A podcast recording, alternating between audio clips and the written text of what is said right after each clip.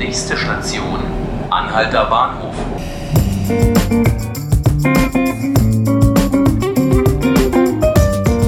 Hallo und herzlich willkommen zu 5 Minuten Berlin, dem Tagesspiegel Podcast. Ich bin Johannes Bockenheimer und mit mir vor dem Mikrofon steht heute meine Kollegin Laura Hofmann. Hallo Laura. Hallo Johannes.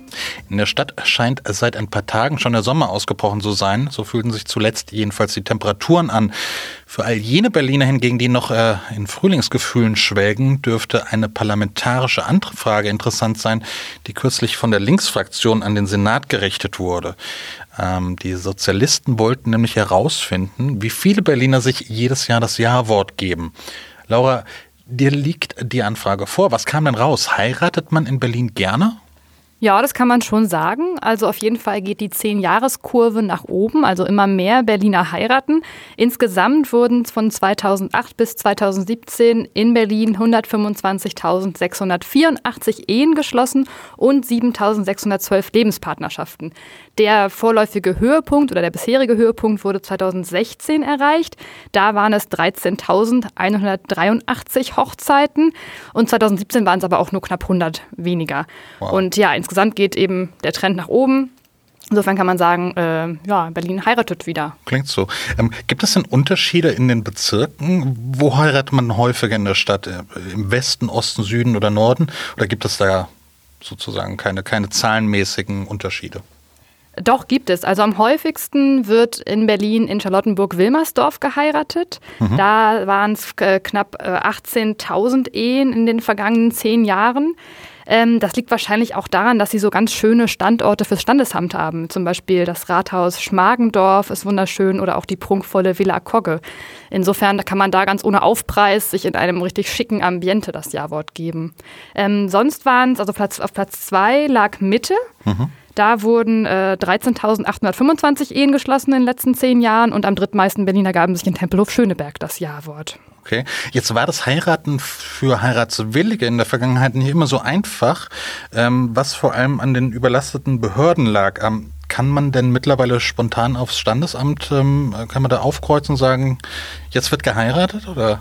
Also eigentlich würde man immer sagen, nein, das geht nicht, aber wir bekommen ja manchmal Mails oder Briefe von unseren Lesern und da hat kürzlich den Checkpoint ein Leser angeschrieben, der ganz spontan seinen Partner in Charlottenburg-Wilmersdorf heiraten konnte. Also die beiden waren schon eingetragene Lebenspartner und weil ja jetzt seit Oktober letzten Jahres auch gleichgeschlechtliche Partner heiraten dürfen, wollten sie das eben umtragen lassen und das ging dann ganz spontan.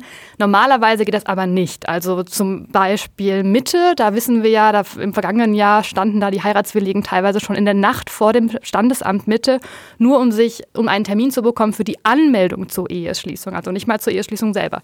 Das kann man jetzt zwar online erledigen, da muss man aber auch wochenlang eigentlich auf den Termin warten, weil, ja, wir wissen es alle, mittlerweile es fehlt Personal. Auch in Pankow ist die Lage dramatisch. Der Senat hat da jetzt ja mehr Personal bewilligt, aber das dauert trotzdem alles, weil Standesämter, Standesbeamte müssen eine relativ komplexe Ausbildung erledigen, hinter sich bringen und das dauert einfach, bis die eingearbeitet sind. Die Ausnahme bestätigt die Regel.